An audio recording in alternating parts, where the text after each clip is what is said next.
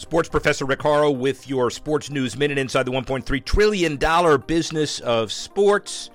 Turbulence like never before. On March 11th, 2020, the World Health Organization declared COVID 19 a global pandemic.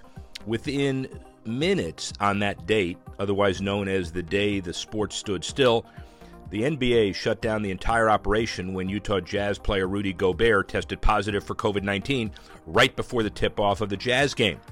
All other events were suspended or canceled at that point. The result the 2020 Summer Olympics in Tokyo rescheduled to 2021. Shuttered Wimbledon enacted its force majeure insurance.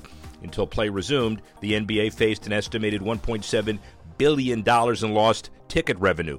NHL teams stood to lose an estimated 1.3 million per game from ticketing. The surreal scenario saw approximately 1.3 million sports jobs furloughed reduced, or erased entirely.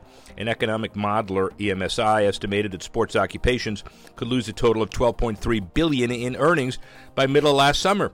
That's an average of 133 million in earnings every day, or 92,000 every minute. Well, it's been a year. It's looking up, and hopefully we'll have more positive results in months ahead.